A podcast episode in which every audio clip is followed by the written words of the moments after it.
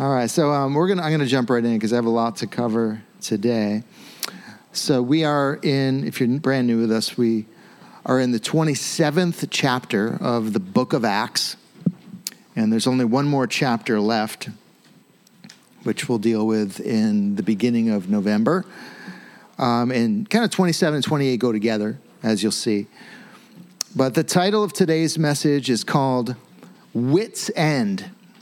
And it's a story of God and Paul, the Apostle Paul, working together to awaken a bunch of hard-hearted sailors, soldiers, and prisoners out at sea. The human heart is full of pride. And God often uses hardships to reduce our pride and to bring us to the beautiful low place where we can hear his voice and receive his grace. That's kind of the theme of this, as you'll see. This is a story, really. Acts 27 is just an account, a story of a horrific storm that they go through. This chapter could be described, at least on the surface, as the worst road trip ever. And maybe you've had some bad road trips, right? Where you got a flat tire, you missed a plane, got in an accident, or maybe you've, you went to pick up your bags and your bags at the airport were lost. The road trip when everything seemed to go wrong. And that's how this story reads. It was supposed to be a simple sail from Caesarea over to Rome, maybe takes 2 to 3 weeks, maybe a month. And for experienced sailors, this voyage really should have been easy. This wasn't some trek into unknown waters or crossing the Atlantic. I mean, there was some expanse of water to cross, but this wasn't really a big thing. There were forces at work against them. So the way I'm going to go through this chapter is kind of a long chapter, so we'll take it a chunk at a time. I'll read, I think I broke it into maybe 5 or 6 pieces. I'll read a section, and then we'll make some comments, and then read another section, make some comments. So I'm going to jump right into verse 1. This is Acts chapter 27, starting in verse 1. And when it was decided that we, just a reminder, when he says we, the writer of the book of Acts is Luke. So Luke was apparently part of this boat trip, okay? This is Luke. So when it was decided that we should sail for Italy, and just a reminder too, the last few chapters, Paul was in court and everybody wants to, come against him. And so he basically appeals to Caesar as a Roman citizen. So this is kind of what this is about. Paul's being shipped, taken, he's in custody, he's a prisoner, but he's being taken to Italy, to Rome.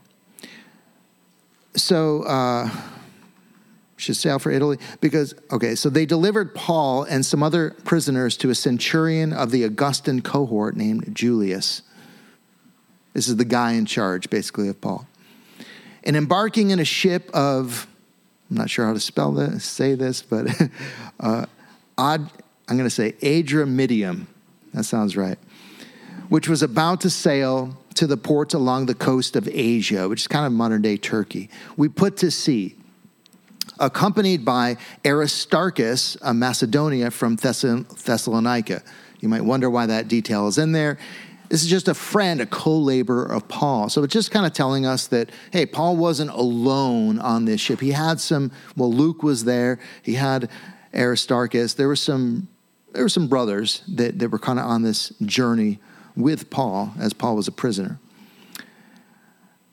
And so they, the next day, verse 3, the next day we put in at Sidon. And Julius treated Paul kindly and gave him leave to go to his friends and be cared for. That's kind of odd.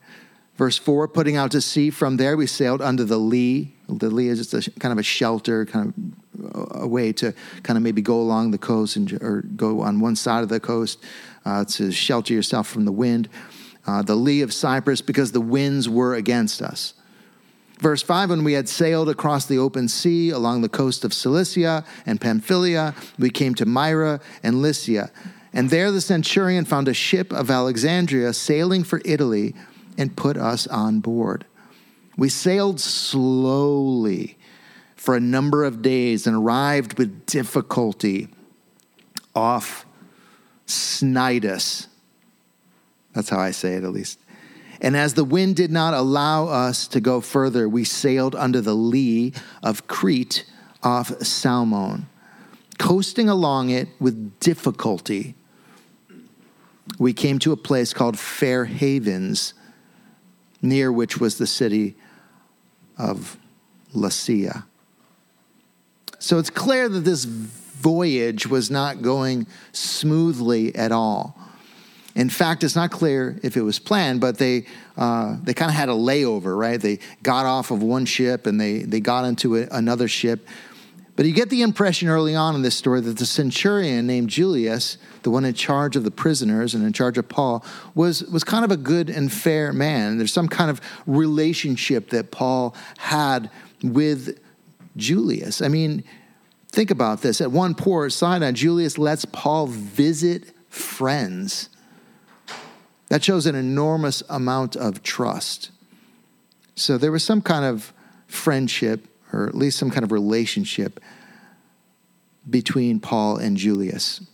But Julius finally gets back on track, heading for Rome with his prisoners.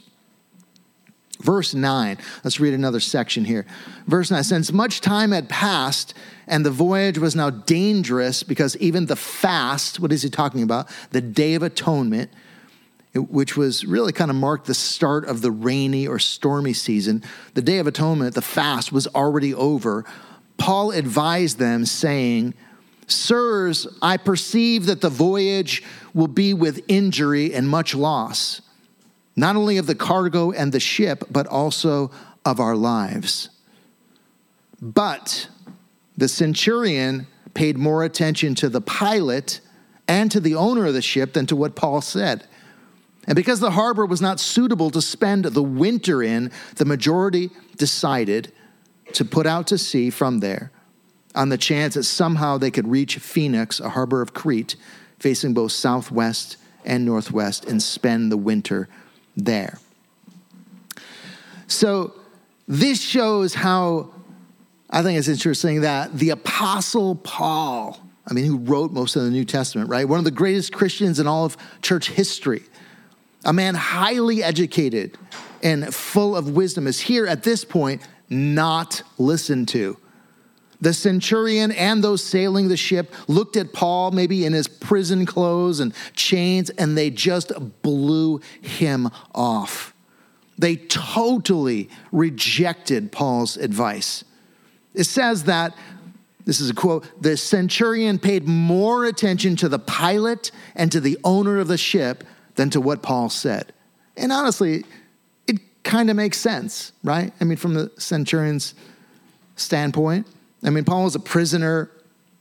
Paul was a tent maker by trade.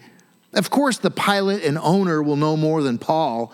Why should we listen to Paul? Probably the centurion thought. And part of the reason people do not listen to our spiritual advice is because we are essentially nothing to them in certain situations, right? We have no authority. We have no credentials. I mean, who are we to tell people what they should do spiritually?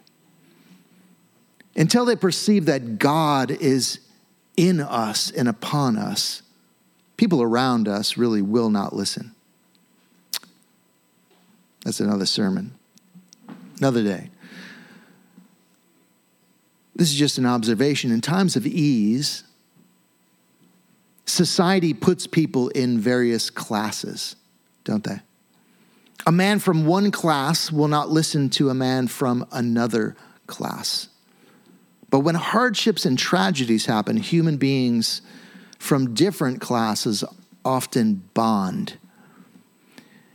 Not always, but it's a trend. I mean, a lot of movies or novels deal with this exact theme, right? There's something about suffering that can break down walls and bring human beings together.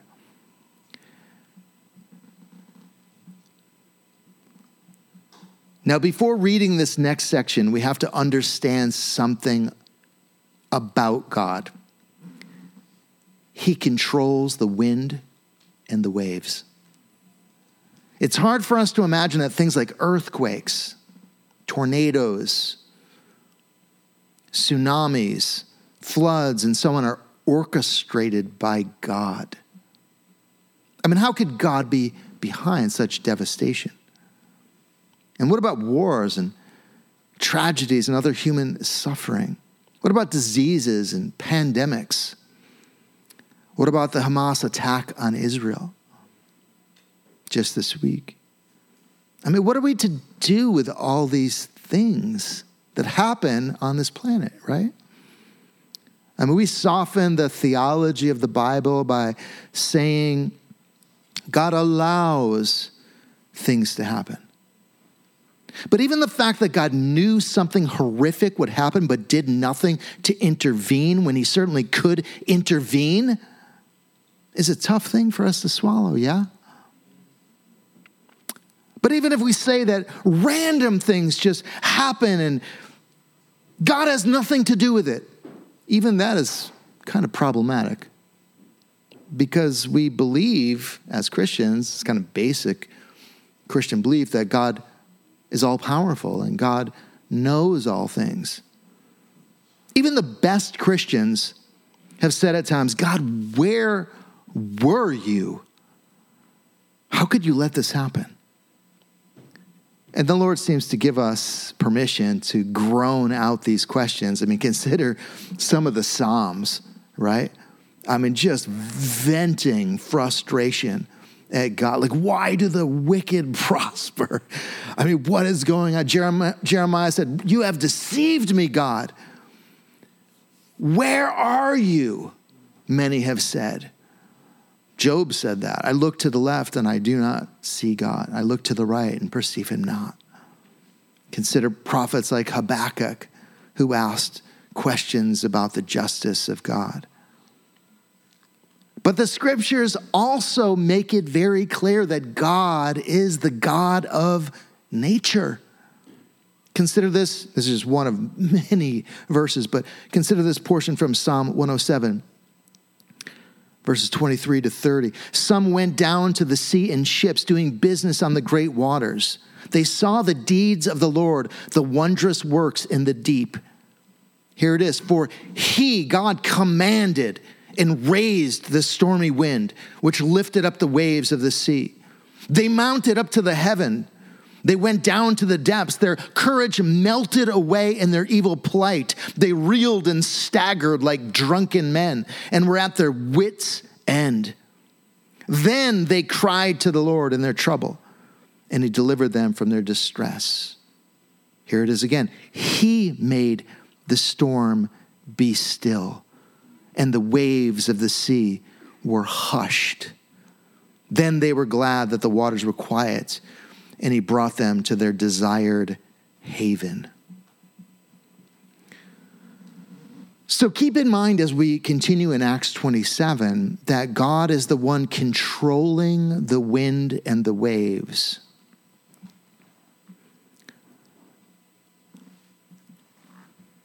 His aim is not to make sure everyone has a smooth ride through life.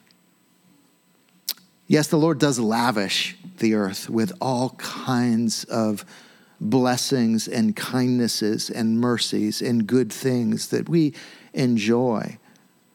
Both the righteous and the wicked enjoy the blessings of God. But the Lord also orchestrates, or at least allows, all kinds of hardships and afflictions. And I think what we understand is because he is intent on doing whatever it takes to uproot our pride that will take us down to hell. God will spare no amount of pain to bring his creatures low so that they might receive his words and be saved for eternity. It is one of the great themes in Scripture that God often employs hardships as his instruments to get us into right relationship with him. Both people outside of the faith and inside the faith. God will employ hardships. David said in Psalm 119, for example, before I was afflicted, I went astray, but now I keep your word. Or consider how arrogant and stubborn Jonah was when God was calling him to go preach to the people of Nineveh. And Jonah was like, yeah, I ain't doing that. You know, and he was just basically took off and went in the opposite direction. But then when he was in the belly of the whale, kind of under the wrath of God, under the judgment of a holy God, wow, he changed his tune, didn't he?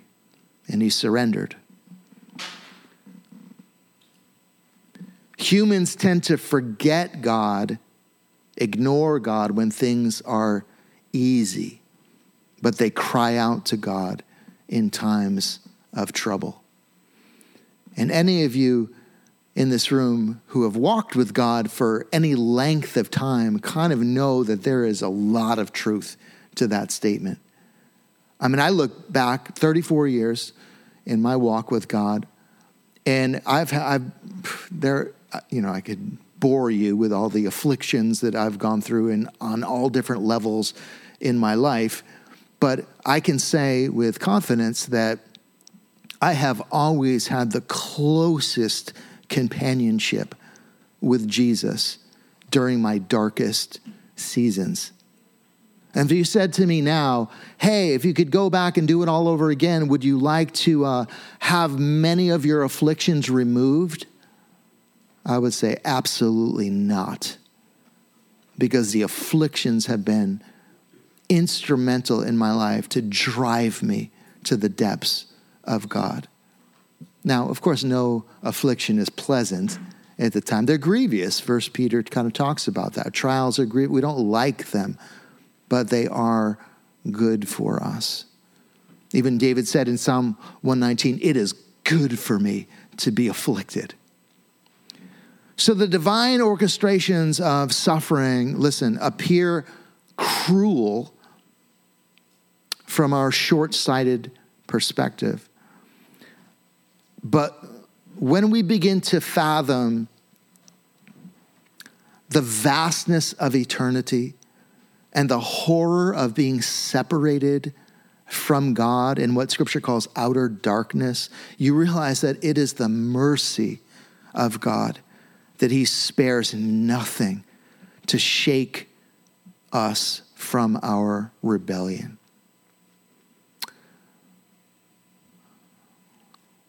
All right, verse 13, let's read this next section. So I just wanted you to kind of keep all that in mind as we enter into this next portion.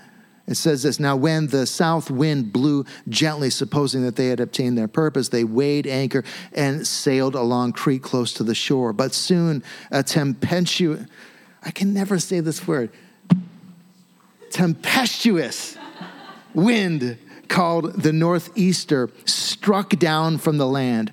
And when the ship was caught and could not face the wind, we gave way to it and were driven along, running under the lee of a small island called Caudia. We managed with difficulty to secure the ship's boat. So this is, there's a big ship, 276 people on the ship, and then there's this kind of rescue kind of boat. So they tried to basically secure the ship's boat. After hoisting it up, they used supports to undergird the ship. Then, fearing that they would run aground on the Syrtis, they lowered the gear, and thus they were driven along. And I don't know all the nautical, mechanics going on here. I don't have a lot of experience with this, but suffice to say, they were struggling as sailors to kind of maintain control. Verse 18, since we were violently storm-tossed, they began the next day to jettison the cargo. Just get rid of it. Verse 19, on the third day, they threw the ship's tackle overboard with their own hands. When neither sun nor stars appeared for many days, and no small tempest lay on us. This is important. All hope of our being saved was at last abandoned. You can feel the desperation that pounded on them day after day after day. No even glimpse of the sun, just darkness. They were violently storm tossed, it says. When you're really out there on the open sea, and maybe some of you have been there, with the waves pounding on your vessel like a bath toy, it's terrifying. I mean, the ocean is huge. I was just standing at the ocean yesterday, just looking out, and I just had almost like a little bit of fear that kind of came up, like, wow, the deep, it can just pull you in. I was imagining myself kayaking on the bay and realizing, wow, I could just be pulled down in a moment.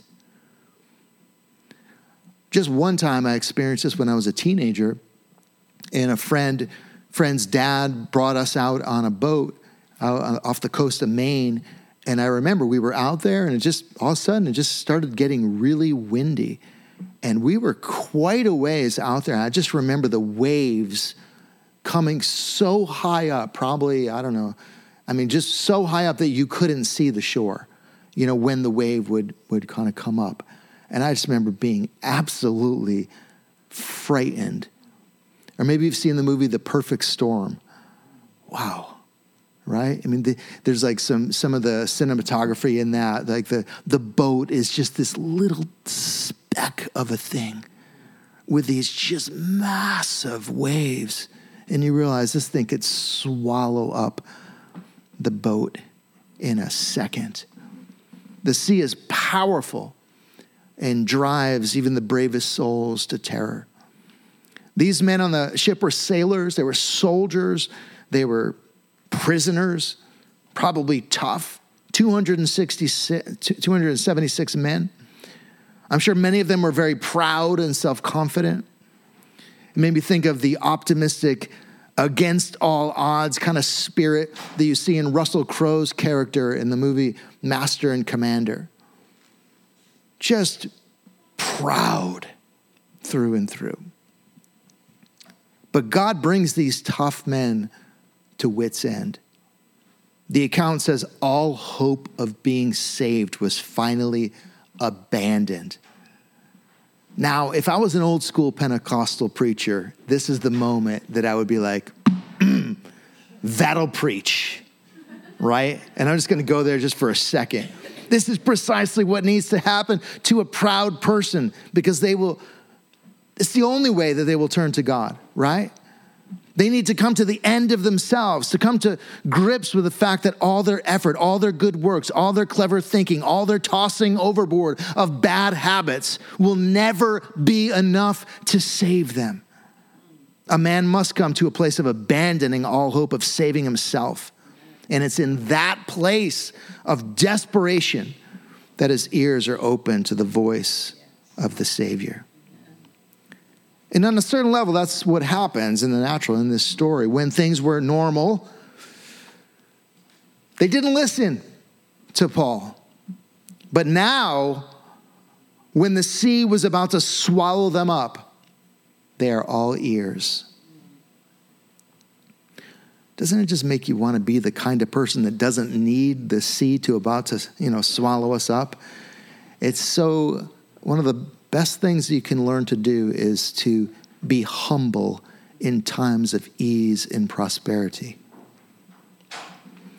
Well, verse 21, let's read the next portion.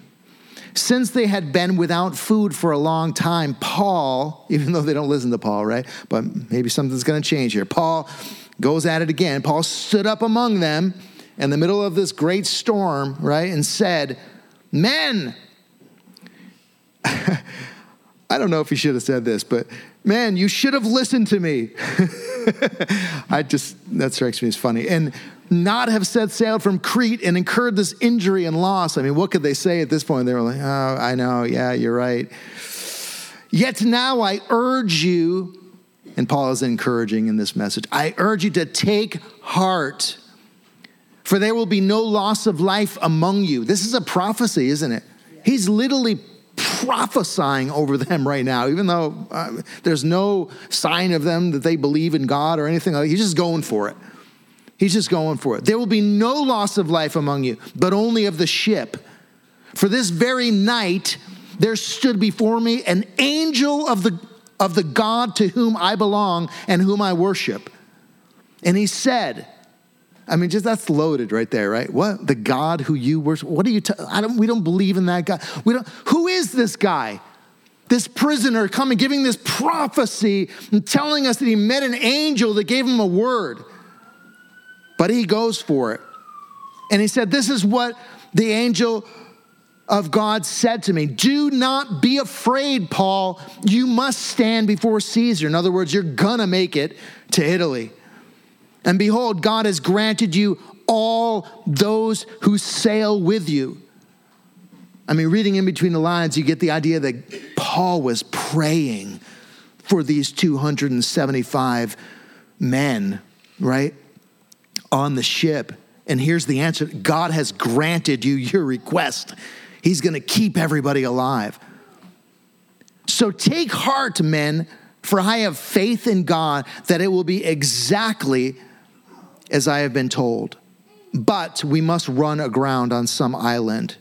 Now, verse 27 says, when the 14th night had come, as we were being driven across the Adriatic Sea, about midnight, the sailors suspected that they were nearing land, so they took a sounding and found 20 fathoms, a little further, 15 fathoms, and fearing that they might run on the rocks, they let down 4 anchors from the stern and prayed for day to come.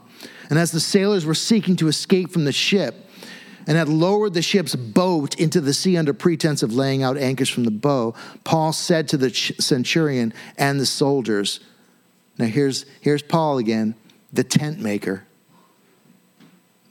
Probably, with the, I don't think they wore orange, but, he's got the prison clothes on.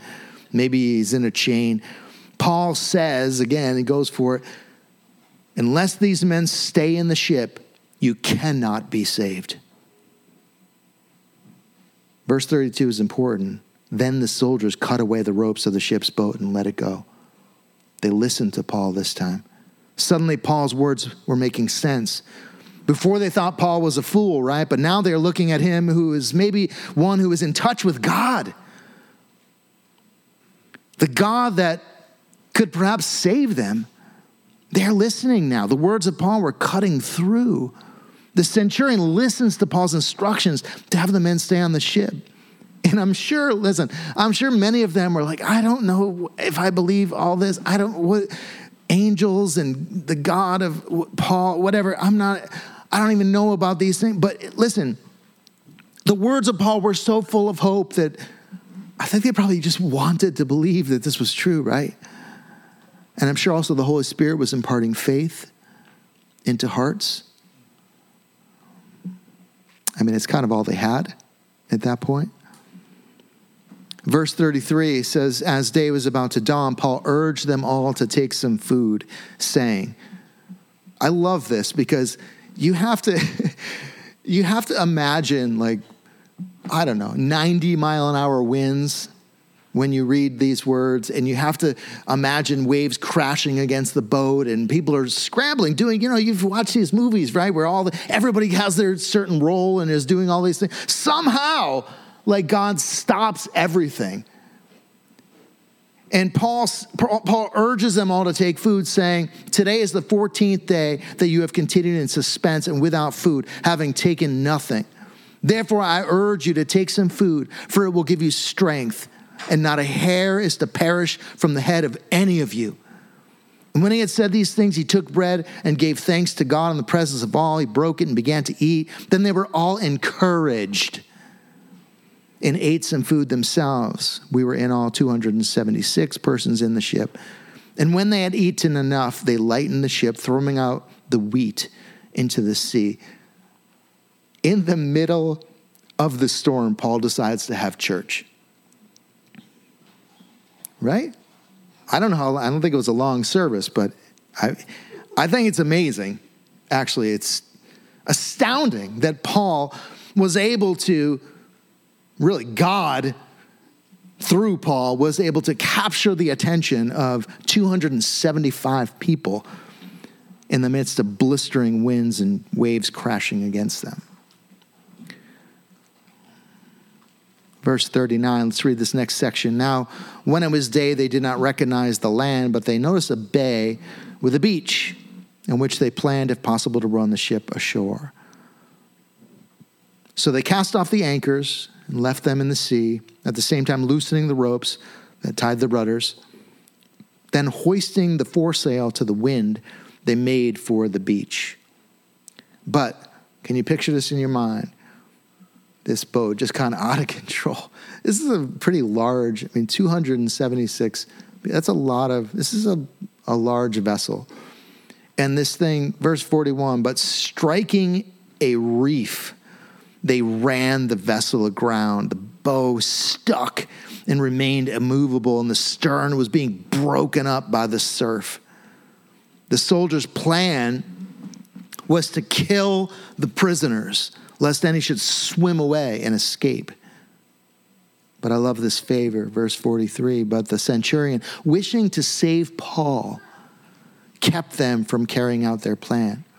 He ordered those who could swim to jump overboard first, make for the land, and the rest on planks and pieces of the ship. And so it was that all were brought safely to land. Exactly as Paul predicted, that the men would be saved and the ship would be lost. What a mess, right? The ship was totally destroyed, kind of along with maybe their pride too. Some of them were swimming to shore, swimming for their lives just to make it to the land. Some were carried on pieces of wood, humbled. Right? This was no easy salvation. God pounded on their pride. They arrive on the shore of Malta, weak, tired, broken, cold, wet, and with a keen sense that somehow God's mercy saved them. They were shaken to the core. Acts 27 doesn't tell us exactly how all this affected the crew, although we do see in chapter 28, there's a continuation of God's work through Paul with these men and with the people who lived in the island of Malta.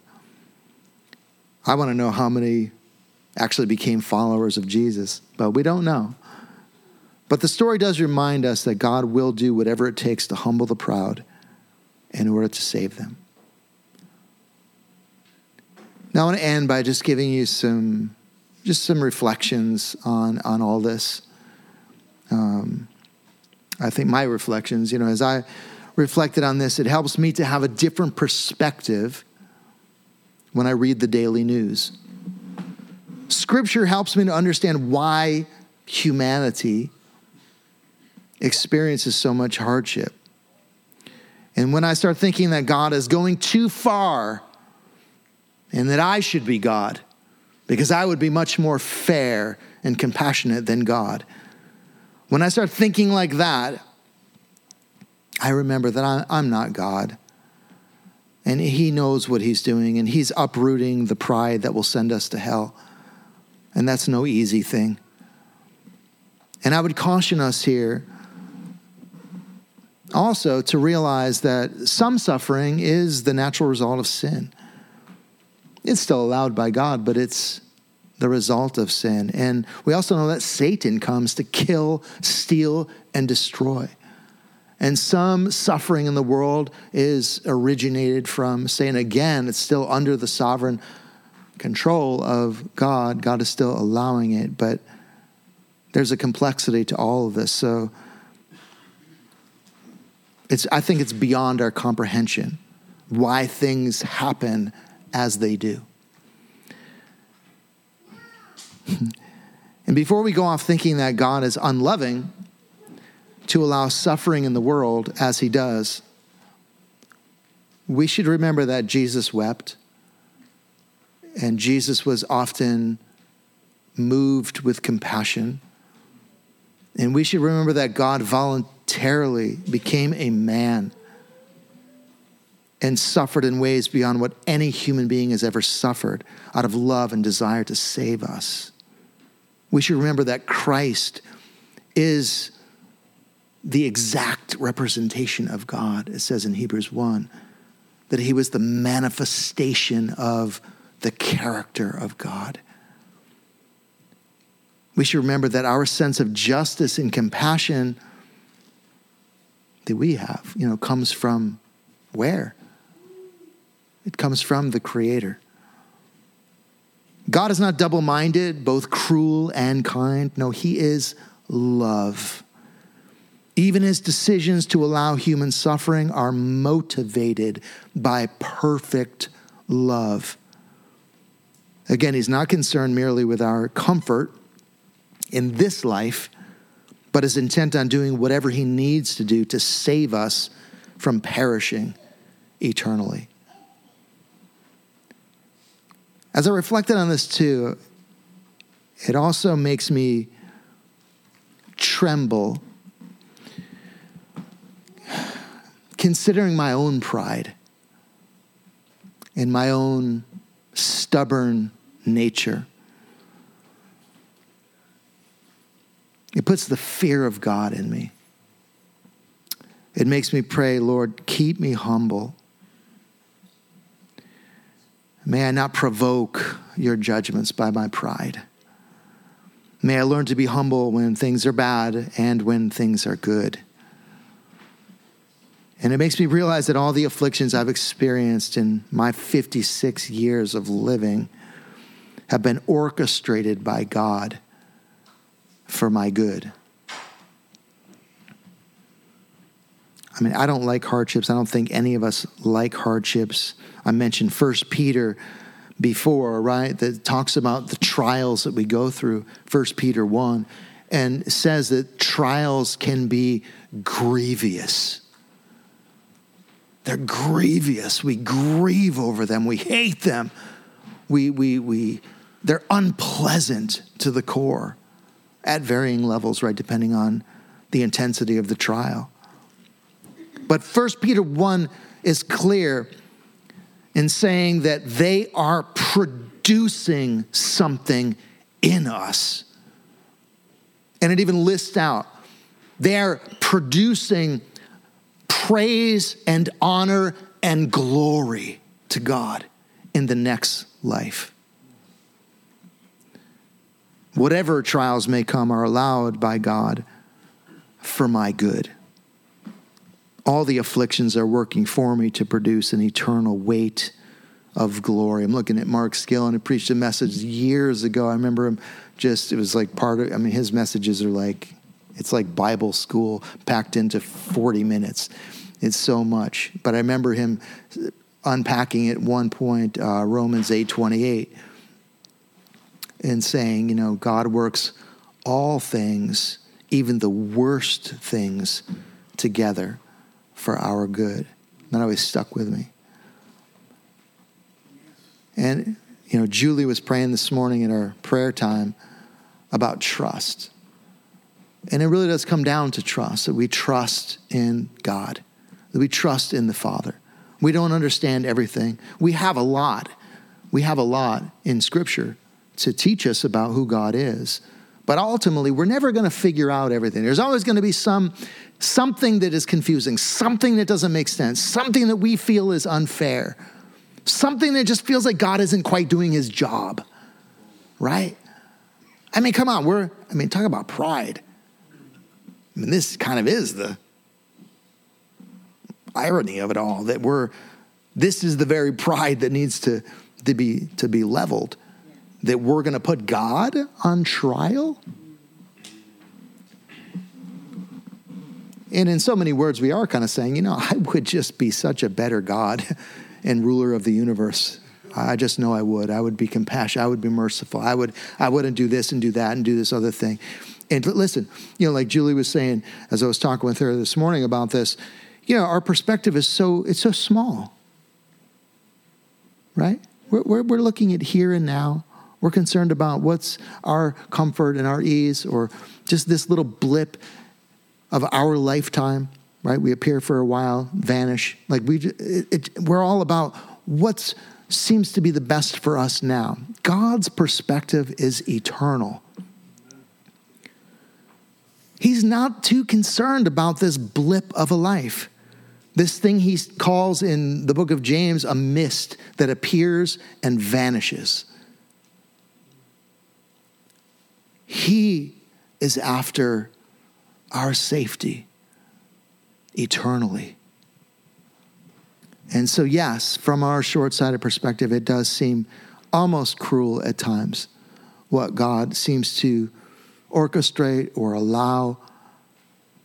But we have to ultimately trust. And again, it goes back to the cross. If you're struggling with trusting in the character of God, stay at the foot of the cross. Look long and hard at what God has done for this planet. If you feel like, God just isn't good, God isn't fair, God isn't, talk about unfairness, the innocent Lamb of God slaughtered, humiliated, naked, ripping his beard out, clubbed over the head, blindfolded and just smacked, flogged, the skin shred off of his very body. He took the wrath of God and absorbed that upon himself, crucified. He didn't have to do any of that. You think he didn't know what he was getting into before he decided to create humanity? He knew all this. He knew exactly what he himself was going to have to suffer to save us. So before we're quick to say, well, God is just not a loving God if he allows all these things to happen, look at the cross and look hard and long. Our God is a God of love through and through. Amen. Love you guys. Thanks for listening. Extra quiet in this place today. Man, let's pray. Father, thank you for your word. Thank you for your love. And Lord, we just acknowledge here that there are things that happen. There are your ways that are kind of beyond our ways that we don't always understand. And we question things at times. And Lord, I know that you're okay and you give us permission to question, but Lord, sorry if we've crossed lines ever and just, erecting ourselves as, understanding what real justice might look like. And, you just don't get it, God. Lord, forgive us for our pride in that. Lord, we just remember that we're creatures. We're made from the dust. We've only been here for a few years. We don't know what you know. We don't see from your perspective. We don't understand everything that you're doing. But Lord, what we do see clearly is the cross, and we do see clearly who Jesus was. And we are floored by such love. You demonstrated your love for us in this, that you died for sinners. You died for me. You died for us. And so we celebrate that love. And we trust you in the things that we do not understand. In Jesus' name. Amen. Go talk about it. Go think about it. Love you guys.